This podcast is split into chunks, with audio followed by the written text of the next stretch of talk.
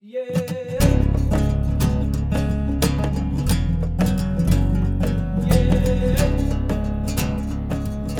is the Into the Wilderness podcast. I am your host, Byron Pace. It is the 5th of April, 2021. We're coming at you every two weeks with these long form conversations with fascinating people from around the planet.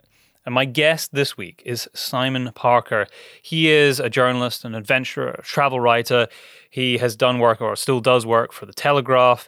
Um, he has this really amazing series called Earth Cycle, which is on Amazon Prime. We dive into a lot of stuff in this hour and 10, 15 minutes from living a restless life and this need to search and discover and adventure to the decision of going to university, to do it, not to do it, how that's something that is really important, uh, and yet maybe we don't think about it enough, and, and, the impact on students in the last 18 months during COVID. We talk about that as well. Uh, the challenges of freelance travel writing, how travel restrictions have impacted him and, and myself. Uh, he, he gives us, or he recounts this amazing and epic journey uh, racing yachts around the world and then actually both being on the yachts where he admittedly is a useless sailor to actually racing the yachts on land from China to London over 133 days, doing 15,000 miles on his bike. And as we get to the end, he tells us more about his series on Amazon, which is Earth Cycles, which really gets into conservation and sustainability and speaking and meeting with people who are living that life.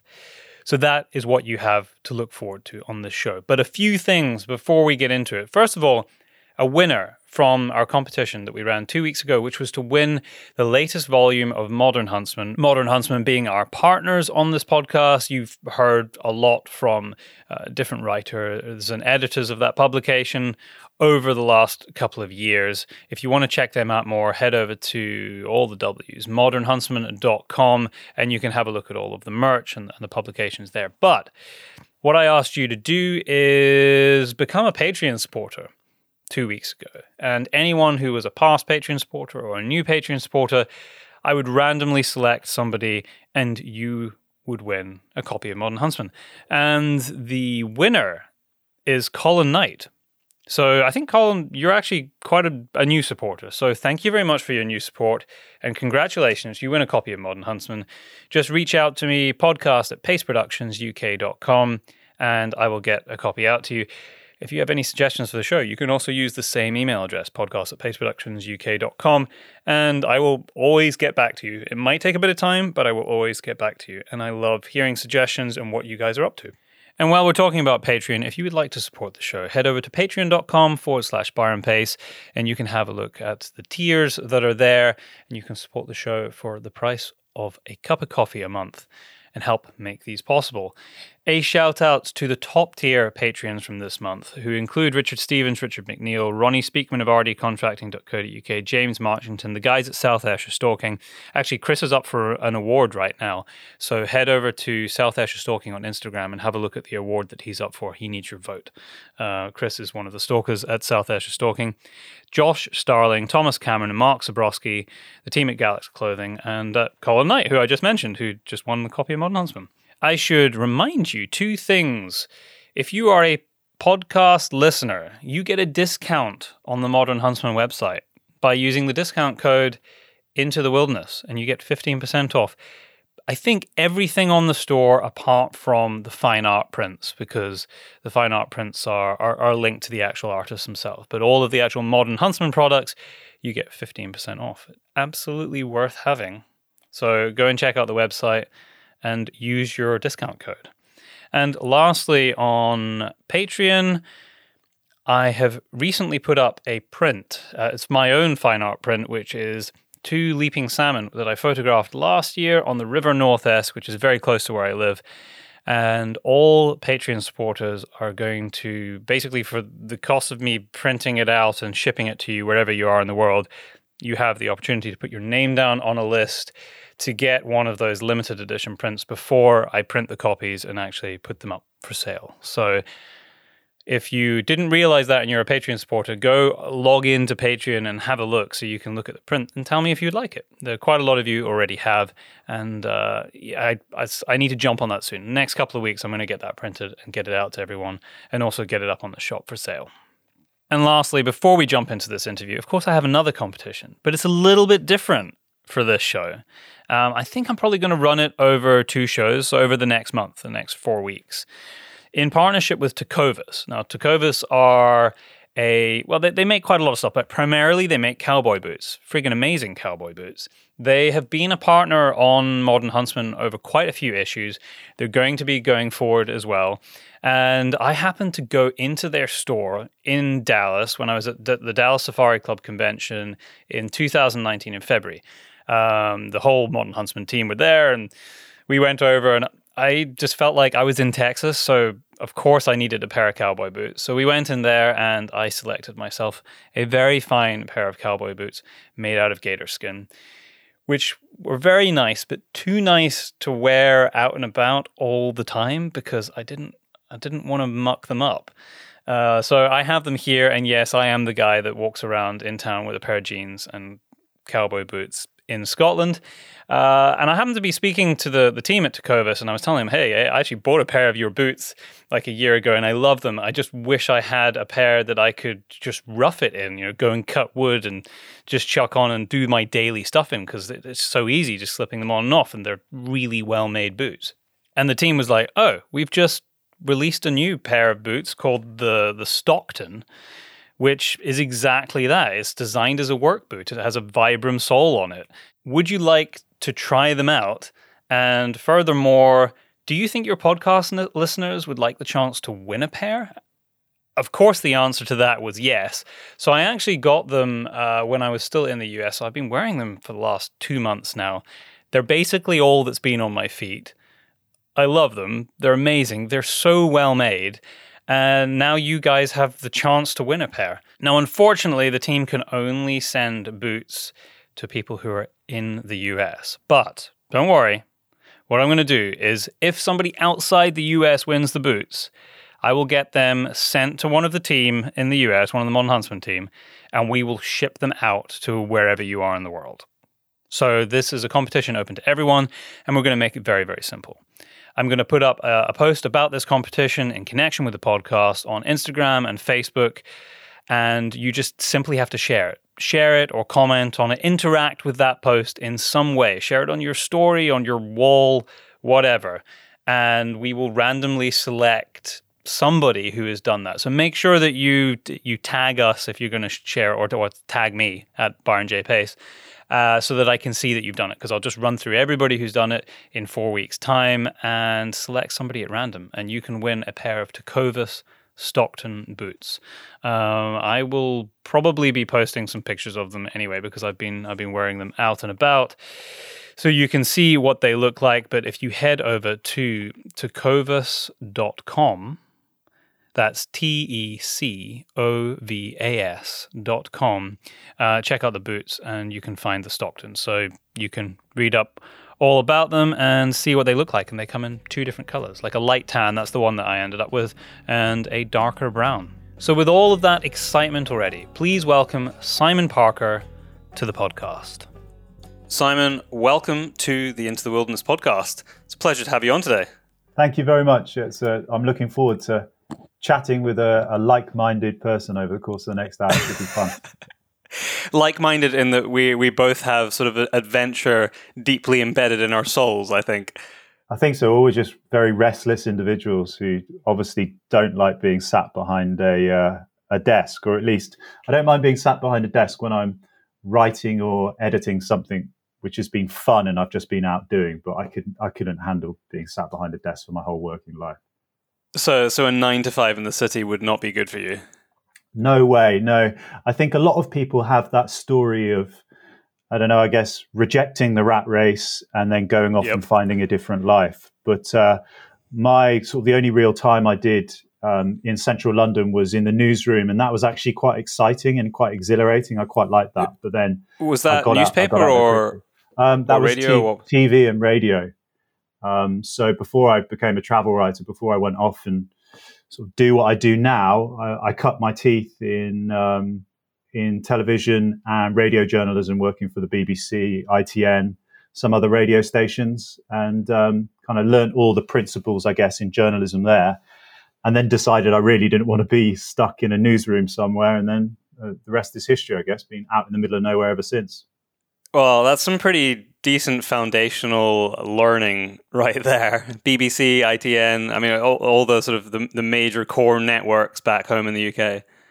Yeah, it's cool. I mean, being able to, when I was, um, when I was about 21, 22, I got my first jobs in journalism and, uh, kind of my approach was just to take every shift that was ever offered to me. And I, I, worked like absolutely crazy. I used to do day shifts onto night shifts, and I would cycle across London and work for one organization and then go into a newsroom and produce another program or report on a, a particular thing. And it was a really intense and stressful time, but it does mean that you get to learn the real sort of solid founding principles of journalism and, and how to tell a story in quite a, a, quick and frantic environment. And when you've got that that rush of adrenaline going through you, I think you you learn a bit faster, really. And then once you learn that storytelling, you can then take that wherever you want, really. Or that, that was that's at least the uh, the principle I try to try to live by, I guess.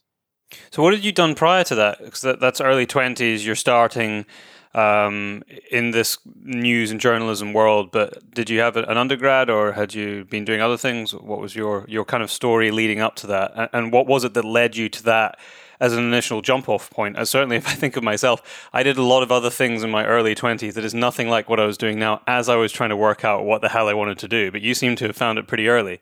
Well, okay, so it might sound like that, but uh, it was actually quite a complicated process. Uh, so I guess a journey of discovery. So when I was um, between the age of about fourteen and eighteen, I um, I was a I was a bit of a tearaway of a of a teenager, if I'm honest. I won't go into too many details, but I used to engage in lots of things which my uh, my parents and teachers probably would encourage me not to have done, and uh, my extracurricular activities were quite um, sort of out there for someone of my age, and um, I think it, it generally boiled down to just being quite restless and bored of being a teenager growing up in North Oxfordshire, surrounded by fields you're still at that age where you couldn't really get into pubs and things like that. So we used to go to nightclubs and things like that. It was strange. You couldn't go and work, you couldn't go drink in your local pub, but we could go and get fake IDs and go to nightclubs and raves around the country and stuff. So we used to do all that.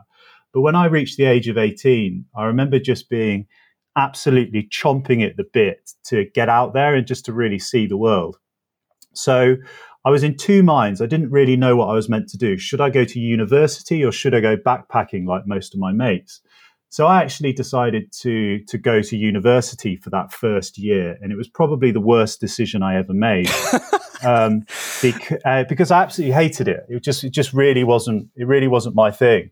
But I slogged my way through that first year at university, and then at the end of that first year, I managed to convince my uni that um, that I could defer my studies. So I. Um, this I managed... sounds like such a familiar story. yeah, so I, I, deferred my studies and I bought a one way ticket to New Zealand. And um, I then spent 18 months hitchhiking around Australia and New Zealand. Um, after those 18 months, I just absolutely knew that I wanted to make travel my life. And thankfully, my university allowed me to go back. And uh, I went back and I really had those those halcyon days really in the forefront of my mind. And I went back, I got first class degree, and then that allowed me to go on to become a journalist and, and do what I do now, travel around the world, which is um, was, I think it's my dream job. There's nothing really else on the planet I feel like I should be doing. It's funny because I, I, I did a very similar thing where I, I I made it a little bit past the first year before I decided I really needed to go and explore. So my undergrad was four years, and I made the first three, and I was like, I, I just I can't take anymore. I need to go and do something else for a bit. So I went and did that for two years. So similar, like you were away for eighteen months, and then uh, with a deferred final year, and then eventually I dragged my ass back to university to to finish and get my do my last year and my honors year. Uh, and it was, it really does go to that. Well, one, I didn't really enjoy what I was doing. I, I ended up probably studying the wrong thing in hindsight, looking back, although I can see the valuable lessons in, in some of that time and some of the things that I learned. Um, but it, it does go back to this kind of uh, restless uh, soul, I guess, for want of a better word, which I, I know you've talked to, I mean, you mentioned at the start of the podcast, but you've talked to at some length this idea of of a certain amount of restlessness and a need to explore. Where, where do you think that comes from? Do you know where it comes from for you? But I mean, obviously, it's not not just you, not just me. There's a lot of people who kind of have that. Not everybody really gets to scratch that itch, and I think it probably causes some problems for them in life uh, over time. Yeah, I mean, definitely. I, I think that that's probably being too stifled in your formative teenage years probably has quite a big impact on your likelihood of having a, a meltdown in middle age or having one of those midlife crises which people talk about. And i guess i was always quite switched on to that. I was i was always from quite a young age aware that um, you know life is a finite thing. There's only so many hours in every day and only so many days in every week and I've always been absolutely obsessed with just trying to maximize what I can get out of my time. Um, at the same time, when I was 17, I, I suffered the bereavements of, of several close friends. And um, I've kind of always buried that grief, I think. But I'm, I'm currently writing a book and I've been exploring some of those, those feelings that I felt back then. And it's been great therapy, I think, because I've been able to to lay some of these feelings on paper for the first time in my life, really.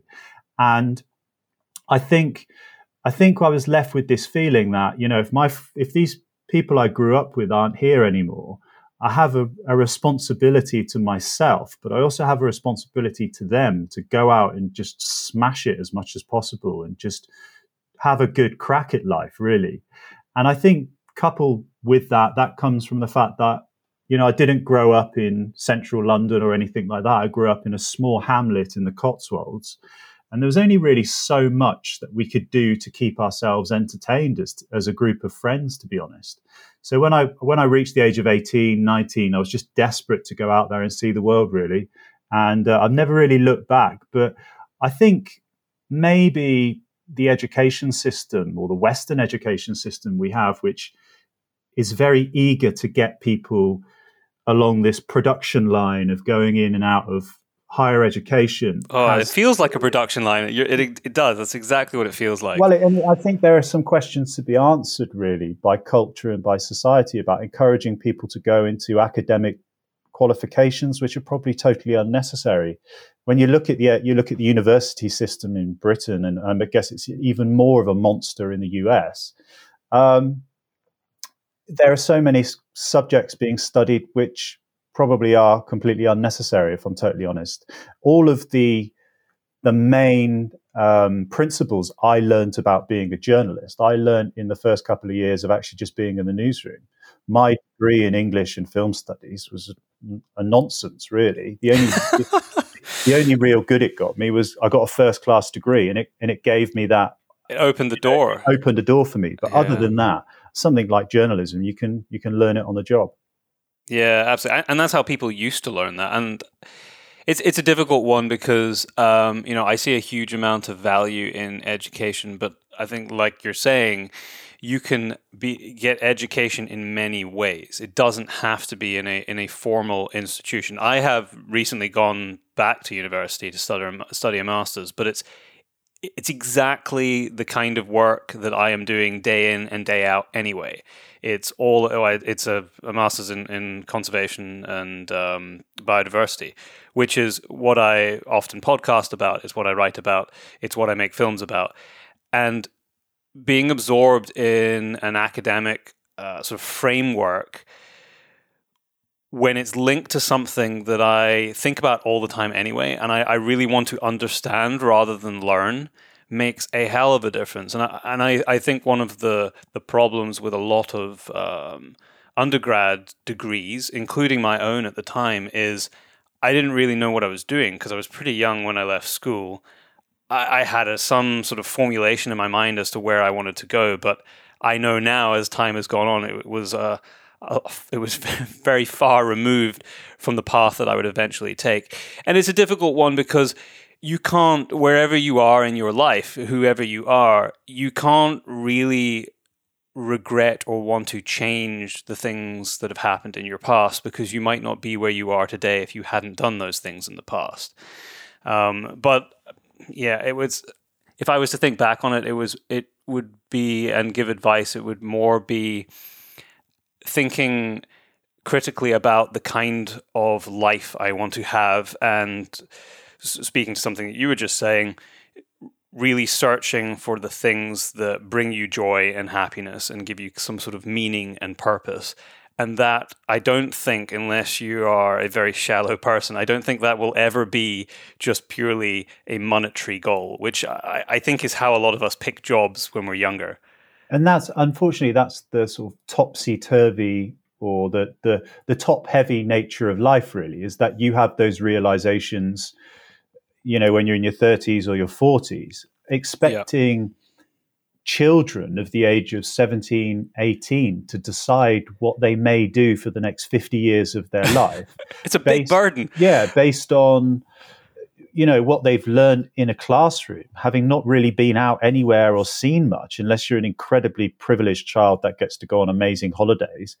For the main part, what experience do you have knowing what sort of life you want to, to lead? It, it's crazy. So actually, if I ever have children one day, I would encourage them to get out there and spend a couple of years just taking opportunities and giving stuff a go and talking to people and living other people's lives for a couple of years before you feel that stress of needing to decide what you're going to do for the best of the rest of your life. And I also think, especially something like university, again, it comes at the wrong time.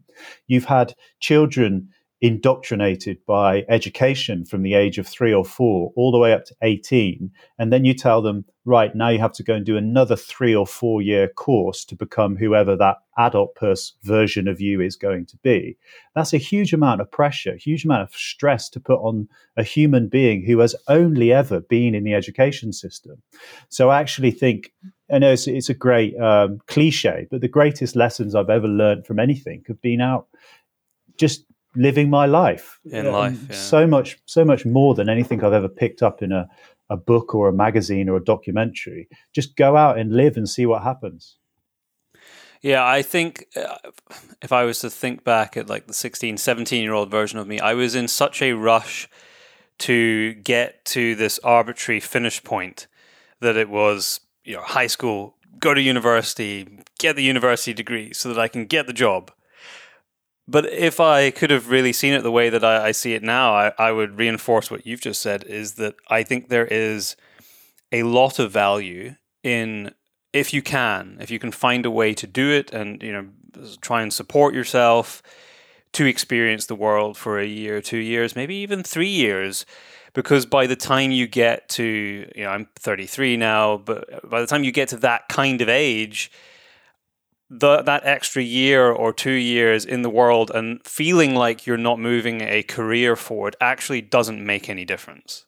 It, it's it's, it's yeah. irrelevant, and, and, and if you were able to um, sh- sort of short circuit uh, mistakes you might have made in a way in terms of choices you made, then you've actually saved time. But it's very very difficult to look at it like that when you're 18 years old.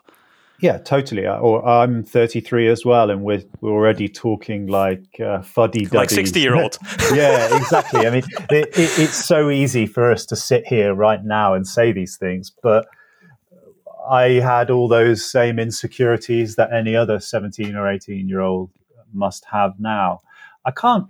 I don't. I'm not particularly aware of what the image of backpacking and um, travel is right now. I don't know how things have changed in the 15 years since I first. Well, I guess out. right now nobody's doing any of it. Well, yeah, no, no one is doing anything now. Yeah. However, um, I remember when I remember when I decided to go off. I think there was a little bit of a stigma associated with travel when I was going off backpacking. That it was just a complete doss, waste of time. Waste, yeah, waste yeah, yeah. I, yeah, I, I would agree with that. Yeah. And actually, there was an element of that because the I guess the the backpacker route for a Brit was you know Thailand.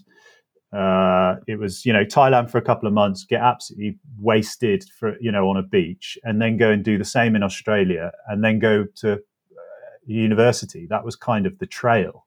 I don't really know what people what people you know of, of, of school leaving age are doing these days, but actually I do feel immensely sorry for that whole generation of this couple of years, this weird couple of years of, of young people who've missed out on that that great ability to go out and see the world with such fresh eyes. Because I know I know how hard it's been for us or people my sort of age but as someone who was 16 17 18 desperate to get out and see the world and then for all of a sudden that one opportunity to be taken away from you because the whole world has closed down you never know if that's going to have huge ramifications to a, a, whole generation of, of kids in 10, 20 years' time who never got to go out and spread their wings like that.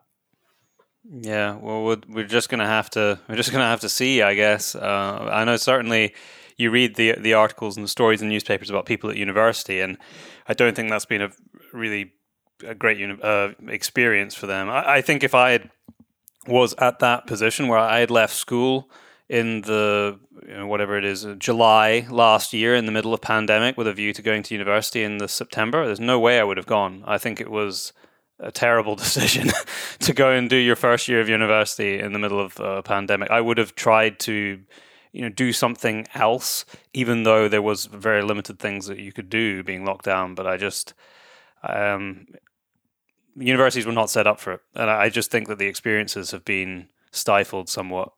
I think they've got quite a lot to answer for as well, to be honest, as organizations, because they actively encouraged, or many of them actively encouraged their students to to come to university yeah. and to begin their studies, knowing could have taken an educated guess that uh, there wouldn't have been any contact times and, and people would have been doing their lessons from their dorms. What's the point in paying goodness knows how many thousands of pounds a year to go and to sit in your prison cell? Sit in your prison cell. Why aren't you yeah. doing that at home at the very least? Because university really isn't cheap.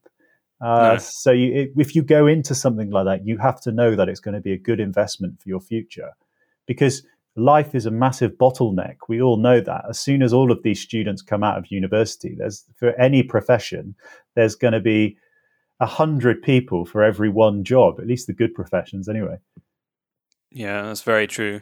So tell me, uh, once you had this amazing foundation with these uh, you know, very high profile uh, news and journalism and networks, what was the um, what was the thing that pushed you to say, okay, I'm going to go and do this by myself now? And, and what was the first journey that you took? So I used to work um, lots and lots of shifts in the um, in the newsrooms of central London, as I said, and I used to take on whatever I could. And I remember one weekend; it must have been a Sunday morning, and I was on the news desk in um, in a newsroom in London, and I remember that my job was to edit reports that were coming in from journalists all over the world. And these feeds of material used to come into us via our computers and via our servers. And I used to put them into a timeline and then cut them up and um, and make reports that would go out on the news, on websites, uh, that sort of thing. And I remember just thinking to myself, why am I working myself to the to the bone, trying to save up enough money in here to be able to afford to go traveling. When what I could ultimately do is try and be the person on the other end sending back this material. So I remember I was working on a news program, and one of my editors was doing a little bit of travel writing for the Telegraph. And I said to him, you know, this is my absolute dream job. I'd, have you got a, an email? Could I, um, could I perhaps send them a couple of ideas? So I, I sent uh, an idea to uh, one of the editors, and thankfully he got back to me. But he said to me, I think I remember quite clearly, he said, These are good ideas, but we have absolutely no idea, idea if you're capable of writing. So I sent him um, I sent him a story about hiking through the Colca Canyon in southern Peru, um, which I'd done a couple of years before, and I, would seen um, condors circling over the top of Colca Canyon. So I wrote it. I wrote it up as a um, fifteen hundred word story. And he emailed me a couple of weeks later and said, "Do you want to go for a beer?" And we went for a beer, and he said to me, "I'm going to publish this in a couple of weeks' time." And then that was my first break into travel writing, which was about seven or eight years ago now. And then okay. since then, I've just tried to just um, kind of keep that that snowball moving forward, really, by just picking other stuff up and and yeah, just trying to sort of live my dream as a travel writer, really. How do you find, especially now, if I'm thinking about myself and you know, we unfortunately, despite the kind of the sexiness of traveling around the world and telling these stories, whether we're filming or recording audio for radio or writing stuff, that's been really hard to do in the last 18 months. And we have to worry about the boring things like is there money coming into the bank? How do you f- find the precariousness, generally speaking, of a very freelance life? Yeah, it's strange. I there have been times over the course of the last 10 years that I have worried about not having enough money because for example it's strange I guess it's very similar to what you do there will be some months when I earn quite a lot of money, and then there'll be other months when I earn zero money. It's just the nature of the gig economy, I guess. Um, and um, but you know what? I find I actually I find it quite exhilarating in a strange way. I find that you have to be as prolific as possible. You have to generate as many ideas as possible to try and make a living. And I think that appeals to the way I want to live my life. I, I want to I want to produce a lot of content. I want to produce as many good ideas as possible. I would suspect that if you were on staff somewhere and you were working as a staff journalist, perhaps, I'm not sure, but I would suspect that if you were getting a salary, there may be the inclination to spend, I don't know, a whole week working on a feature as opposed to one day if you're freelance. Um, but I quite like it. I enjoy that exhilarating nature of the business, if I'm totally honest. Yeah, I can see that, and and yeah, outside of uh, these kind of crazy times that we're living in right now in the la- in the last year, uh, it, it is very much the case that you get to reap the rewards of the work you put in, where I don't think that is always true when you're in a more um, structured, regimented office or staff type environment the cool thing that I enjoy about my job is I only ever work on things that I'm interested in. So that's that's the dream right there, though, isn't yeah, it? I'm I'm pitching ideas to newspapers and uh, TV networks and radio shows, ideas that I'm already really really interested in, and then I just try difference. and I just try and convince other people that this is interesting for many, many people. Yeah. Whereas I remember when I I used to do more solid shifts in the newsrooms, I used to turn up in the morning and, and the editor would give me a story to work on. And by the end of the day, I'd just be so bored of whatever I'd been put on. And that sort of journalism is using these these black and white skills to create a certain product at the end of the day. Whereas what I do now I might be doing a story on, I don't know, hiking for condors in Colca Canyon or trekking through the Himalaya or goodness knows what. But these things are things that I would be wanting to do with my life anyway. And it just feels like this immense privilege that at the end of that, I get to turn those experiences into things that make me some money or at least, you know, keep a roof partially over my head. Saying that, this this year has been tough. It has been very tough for travel writers. It's been very tr- tough for filmmakers and radio documentaries. But the one thing I think that has played in my favor is that I've already traveled quite extensively before this pandemic happened. So, because there is such a huge appetite for travel content, I find that I can write stuff about things happening around the world at any one time. I've been to over half the countries in the world now. So let's just say, I don't know, a story's breaking about Sherpas in the Himalaya. I've been there and I've I've got contacts there. So for example, if the Telegraph wanted a thousand words on what the situation's like there. I know what it's like. I know what it feels like. I know what it yeah, looks like. Yeah, you've lived it and breathed it a bit. And yeah. it makes a huge difference in creating any kind of content if you actually have on the ground experience. And yeah, that is, and I, you, are right. It is a big difference. That so so even though I'm not on location, there is a massive appetite for travel content these days, which is just I guess third person sort of stuff, which is where the destination is very much in in focus and the, and the location is very much in focus. And um, yeah, thankfully, I've been to so many places over the course of the last decade that I can turn my attention to some things and at least at least make ends meet for a little bit longer as we're going through this this pandemic. But I, I don't think it's going to be too long before we can get back to business. Yeah, I don't know. I'm. I, I think any kind of estimation is always going to be a guess with a fairly large margin of error, but I would hope that by the time we get to kind of August, things are going to be a bit better. Certainly, it looks like uh, for those of us who are in the UK, all adults apparently are going to be vaccinated by then. Uh, the only my you know my biggest concern. I was just speaking to a friend of mine the other day in, in terms of like the immediate future and he was trying to, with the current restrictions that we have up in Scotland, he was trying to very legitimately go and work because he's a freelance photographer. It's like, well, if you want me to not have any money to feed myself, then uh, fine, I will just sit in my house, but I have to work. And so he was very legitimately, under the rules that we have, trying to fly out to Scandinavia where he had all the paperwork in place to go and work. And British Airways stopped him flying. He eventually had to go and um, take a train down to London to fly with a different airline to get in. And they, they had actually no right to stop him flying because he had everything in place. And I, I read something in the paper um, a couple of days ago, I think on the BBC. I think they were specifically talking about something the Scottish government had said. So I don't know how applicable this will be to the UK wide. Um, that the kind of travel restrictions that we're seeing now will be in place or are very likely to be in place until the end of the year there becomes a point where we just can't work anymore. Yeah, I think, and it's worrying. Um, I think we'll be we'll, there will be travel restrictions associated with coronavirus for at least two or three years to some degree. I think.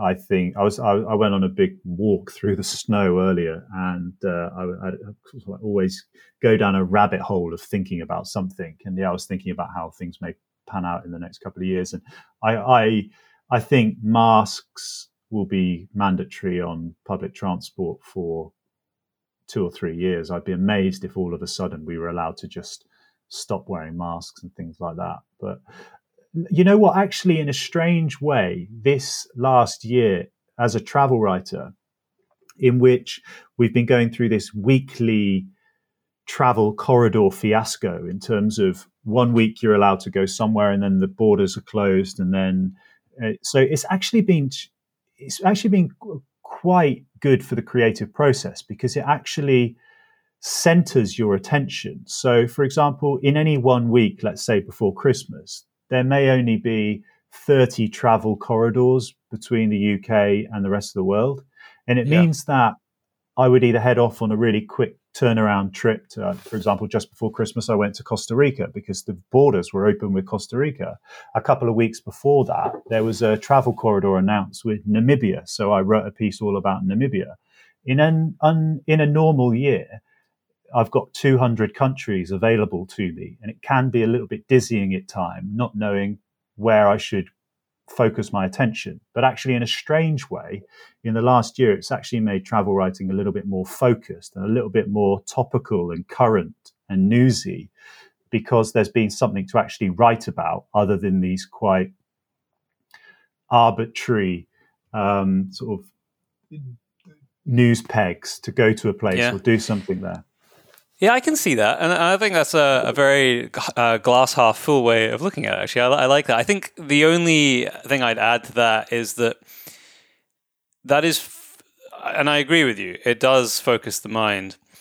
The issue that I've had recently, or the thing that I've been wrestling with, and I don't want anybody listening to this to think that I don't, ta- I am not taking the situation. I am taking it extremely seriously, and I have had you know friends who have been very close to dying as a result of this. So I'm not taking it lightly, but I wrestle with this idea that it's it's one thing for a country that is not your country saying we're not allowing people in. I mean, that's fine. It's a very another thing for the, your own country that you live in not allowing you to leave. And I yeah. find that really uncomfortable. I've, and it, um, like yeah. actually scary that we're in a situation where you it's almost impossible to leave the UK right now to get it to to to leave our borders. Yeah, I'm lucky. I've um, well, I've given up on that idea for a couple of months. To be honest, I'm I'm mm. burying mm. myself in other projects at the moment. But yeah, and and we've actually we've done a lot of stuff on that at the Telegraph in terms of okay arguing about you know the rules that are in place and if they're fair and I've I've done several columns about how the rules that have been placed upon British people have been a bit over the top, if I'm totally honest. I understand personally the the need to curb an, an infectious disease, and and I understand that there are, there are some things that we should all be doing to prevent that. But I think at, at times those draconian measures have been a little bit overboard, if I'm totally honest. And I, and I think I think there's a great fatigue for all those rules now. I think everyone is just getting so fed up with it. it. We just want it to be over as quickly as possible, and that's not just you know a privileged travel writer who's desperate to go off and do stuff. There is just this quite quite cagey and fractious sort of atmosphere in Britain now, um, which just feels sort of a bit strange um, and. Yeah, and I, I think it's fostered this kind of distrust between government and the people that they're supposed to serve. And, and, I, and I think it, it's been based on the actions of some really inconsiderate assholes, actually, who are having parties and that kind of thing. But if, if we look at the current uh, restrictions of getting home right now, for countries which are not on the the red list of 30 odd countries that have the South African potentially have the South African variant and we, if I look at Scotland in particular where they are wanting to implement full enforced hotel quarantine that you're going to have to pay for even if you're a British national even if you have a home to go to and that is like so you're not even trusting your own population to land home, having been away legitimately, and go and sit in their house for 10 days and get tested. If we can't trust people as a society to do the right thing, obviously there will always be people who break those rules. I'm not sure how you move forward if there's no trust at all and you're having to essentially imprison people because that is what they're doing in enforced quarantine. Well, the problem is is that with something like this, and I'm no amateur um, epidemiologist, I think it only takes a very small minority for the virus to get out of control, and and that's and that's, that's the, and that is the problem is that ninety nine point nine percent of us can be trusted, but it is those people who decide to have a, a house party of you know four hundred people or something, and then and then the rest of us get tarred with the same brush. That's the problem. But the so the the gist of some of the the columns I've been writing is that actually the rules have got a little bit out of hand because we all understand the need to stay away from big groups. We understand that we shouldn't be congregating in people's homes or or mixing like that. But in Britain, the criminalization of going out for a walk or going into a national park or going out on a bike ride for more than 10 miles per hour, uh, uh, 10 miles from your home is is really just in my opinion just taking things to a totally different level.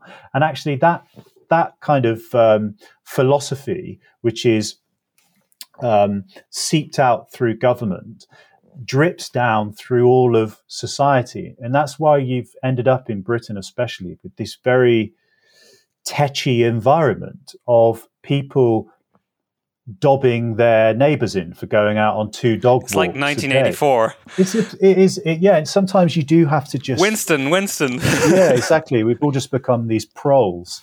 Um, it's crazy. Sometimes you know, in a strange way, I have I've found the whole thing quite amusing because some of the the way people have behaved this year is just a crazy situation. Who could have ever imagined the way some people would have behaved during all of this and the, the sort of environment we've created for ourselves? I, I, th- I honestly think it's going to take a generation to get over. Yeah, you're probably right. Well, maybe we can help people escape from because when this when this goes out in a week or two, we're still going to be in exactly the same situation that we're in right now as we're recording this. So maybe we can help people escape in their minds by talking about two of your really big adventures. Um, starting off with your your trip from China to London, which was back in 2016. Tell me about that uh, that story and the output that, that you generated as a result of it. Who you were who you were reporting for, and and uh, how it how it began. Yeah, so back in 2015, I became aware of something called the Clipper Round the World Yacht Race. absolutely, it's yeah. the um, the world's largest circumnavigation of the planet. Uh, Twelve identical yachts crewed by um, a mixture of a, a, professional skipper and amateur sailors.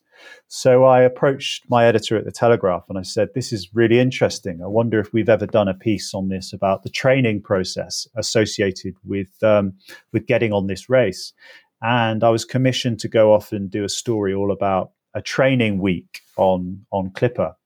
So I did it this one week, and then I started thinking to myself, I wonder if I could convince them to let me go on and do a leg of this.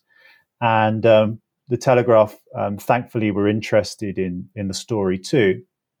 So I embarked on this uh, this four week four weeks of compulsory training, and then um, and then I um, decided to take on the hardest possible leg that they had, uh, despite not being a sailor by any wild stretch of the imagination. And I, I really knew it was going to be terrible. And uh, yeah, I um, I went off and I, I was in the the Pacific leg of the 2016 race. So, so rough involved, seas. Oh, I mean, crazy seas. This was, you know, you're surfing down you're surfing down waves the size of mountains. It is just, you know, the center of the Pacific Ocean is just somewhere that human beings just are not meant to go to. And um, yes, I um, I sailed across the Pacific in the in the race, and I knew that I was going to get from one side of uh, the Pacific to the other, and I started to just dream up this concept for a um, for a project in which I wanted to sail and cycle halfway around the world. And these ideas always seem simpler when they're on paper. But uh, I dreamt up this idea to sail with the round the world yacht race. And then on the other legs, where they were s- sailing around America, I raced them from Seattle all the way to New York. And, wow. and this adventure became uh, 133 days. And I traveled 15,000 miles from from China all the way back to London across land and sea. That's incredible. It did you awesome. did you beat them? So basically, um, it took us 30 days to get from Seattle, uh, from China to Seattle, and then um, at that point, the fleet of yachts was about to race from Seattle to New York around America via the Panama Canal. So I grabbed my bike in Seattle, and it took me 48 days to cycle across America. And I arrived. That seems in, incredibly fast. Yeah, yeah. I mean, I was really pushing it. I mean, I you you would probably want to do it over, let's say, three months to really enjoy it. But I was probably pushing 70 miles a day, and uh, I beat them. I beat them to New York by uh, by 12 hours which was awesome. It's just like a Top Gear episode, but without cars. Yeah, I guess so. I quite like quite that that element, and the um, the documentary I made for the BBC was exploring the difference between team and solo endurance. Oh, so okay. when I was sailing across the Pacific, I was looking at how the agendas and the the thought process going on behind people and why they wanted to do this race and how intense it was being in a, a really hardcore environment surrounded by other people in this in this pressure cooker uh, pressure could uh, in this pressure cooker environment. And then when I went uh, on dry land I grabbed my bike and then I set off on this journey on my own and then sort of started to think about what it was like being on my own and then the pressures on me as an individual without a team. So it was a really fascinating project. I was totally not cut out for the open ocean. I don't mind saying that I am an absolutely useless sailor. I um, I was horrendously seasick for day after day after day. I was just totally rubbish at sailing.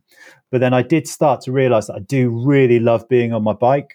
I love being on the open road with my panniers and a tent and a sleeping bag and heading off for a couple of months at a time is an amazing feeling of freedom. So I guess that that experience, so that's 2016, um, was the basis for your more recent Earth cycle, knowing that you wanted to be on a bike and that was something that you could really get your teeth into and enjoy and tell stories with. So what what was the journey from um, this this race across North America to Earth cycle and documenting that? So I did this 4,000 mile bike ride across the US. And as I was cycling through Ohio on this very specific warm summer's day in Ohio, I was surrounded by millions of cicadas. In, in Britain, we pronounce it cicada, but these small insects uh, which emerge from the ground every 17 years on just one day. It's an amazing cycle. Incredible. And I was going through, and these um, these cicadas were all around me. And I remember pitching the story to the BBC's From Our Own Correspondent, which is uh, a, kind of a flagship program on Radio 4. And they commissioned me to do a story all about how the locals were feeling and what it was like in Ohio on this day that this swarm of cicadas emerged into the um, into the environment around them. As I kept cycling, I just started thinking about a potential idea about what it would be like to go off on big journeys around the world while simultaneously trying to chart the seasonal cycles of the natural world around me. So I started dreaming up this this premise for a program, really. And by the time I made it to New York, I had in my head this skeleton of an idea for a program called Earth Cycle. And the premise of Earth Cycle is to go off on big journeys around the world while trying to simultaneously shine a light on interesting, green, sustainable travel stories. So, yeah, I dreamt up the first season of Earth Cycle, which is currently on Amazon Prime and various broadcasters around the world. And the first series we shot on a 2,000 mile bike ride through Scandinavia, through Sweden and Norway. And it was just one of the most incredible experiences. Just watching the, the trailer, which is which is on YouTube, um, Earth Cycle, uh, Europe's extreme north, the variety of experiences that you had on the way, it just looks like the kind of things that I want to go and do and spend my weekends doing anyway. Yeah, it was awesome. So basically, I um, I cycled from the very northernmost point of Europe, the North Cape, right up at the top of Norway, and then zigzagged all the way down to a place called Smygehuk, which is the southernmost point of the Scandinavian peninsula in Sweden. And basically, I would cycle for maybe fifty or sixty miles a day, and then in the afternoon, I'd meet a conservationist or a biologist or someone interesting with an interesting take on the natural world around them. So I remember when I was in Lapland, we did um, a day filming with uh, a Sami, uh, a Sami herdsman, who told me all about how the Northern Lights were very important to his culture.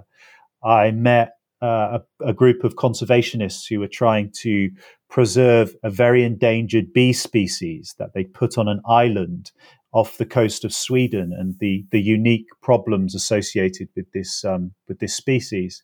In the swirling Arctic Ocean, I went out with a, a fisherman who was fishing for invasive king crabs.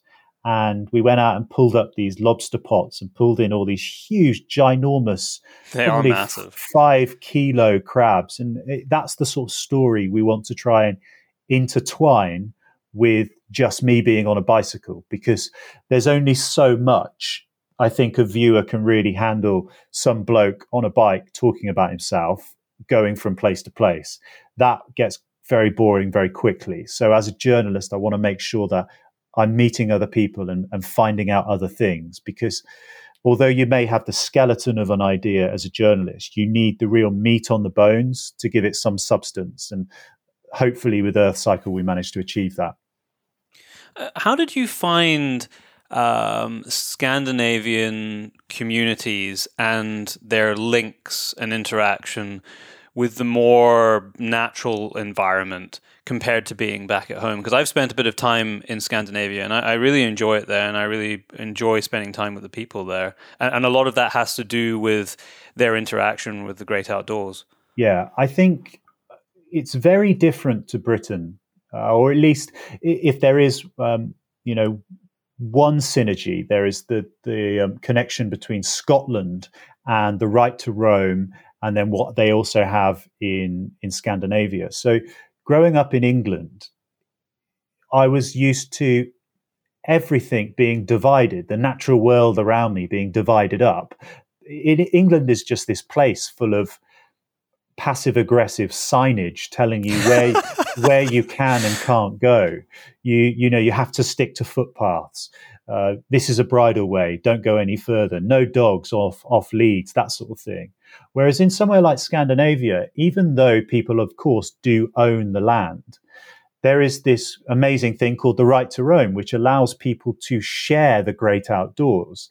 And if you are respectful of that and you leave no trace, it is completely in your right as another human being to pitch your tent and enjoy being out there. So, actually, for something like Earth Cycle, in which we're really trying to promote being outside, enjoying the natural cycles of the, the natural world around you, Scandinavia was the perfect place to do that. And actually, Scandinavians in general want to share that philosophy with visitors. They're very proud of, of, of their open source management of the great outdoors. And hopefully, it's something that may be able to catch on in, in the US or in the UK but unfortunately, historically, we come from a background of of lordship, of of ownership, which they don't so much have in Scandinavia. Yeah, I, I, I agree with all of that, and I think the other part that was that, that was very notice, noticeable to me was their understanding and connection when it came to food and the sort of unapologetic view that they had of of harvesting and using food in a sustainable man- manner from the land, whether that be big community hunting schemes for moose up in the north or whether that be fishing off the coast, it was much more the norm to see people gathering mushrooms, to be eating reindeer or eating moose than it would be at home for people to even eat venison. And we have, you know, we have a lot of venison at home, but it's not that normalized. And it's certainly not that normalized if you're talking about actually doing those activities to harvest that stuff yourself. Yeah that was very um, integral to what we wanted to try and capture in the program was people living close to nature close to the seasonality of the natural world around them. So for example i cycled the length of scandinavia at just as aut- uh, just as summer was crossing over into autumn. So I think it was late August through to the beginning of October, and that's a really bountiful time uh, to be out and about in terms of the seasonal berries in the Arctic, the the mushrooms, uh, migrating salmon, that sort of thing. It is a really amazing time, and and actually, I think it must be down to a certain extent to population in terms of population density, because Sweden and Norway have a huge amount of space for a very small population, whereas something. Uh, we, I mean, of course, we would love Britain to have all those characteristics, but actually, the more I travel, the more I realize how densely populated and dare I say it, overpopulated Britain actually is. There are 65 million people squeezed into what is quite a small area.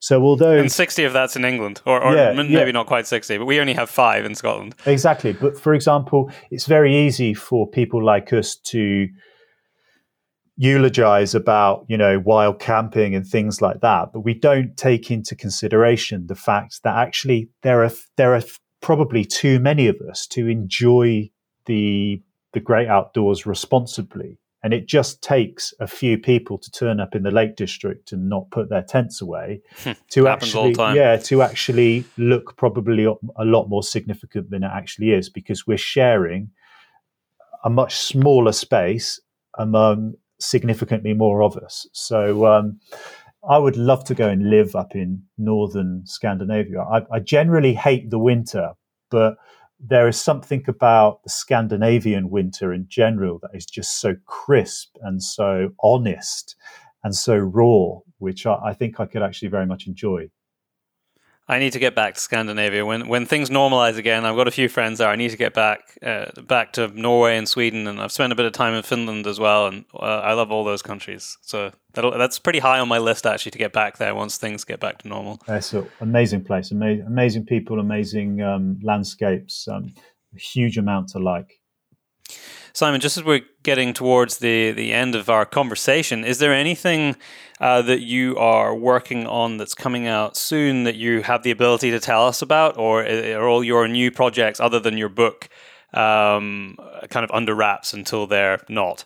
Yeah. So what I've learned from the last year is that I have to try and generate ideas that are pandemic proof to a certain extent. So in summer last year, I was getting really fed up with all of my international projects being cancelled. I had so many interesting things lined up. I was meant to be going to do um, a source to sea uh, expedition of the Zambezi, which was going to take a couple oh, of months. Tremendous. And uh, and that got called off. So I was really annoyed about that. And I had so many other interesting projects. So I, I was just feeling so restless and, and down on my luck, really.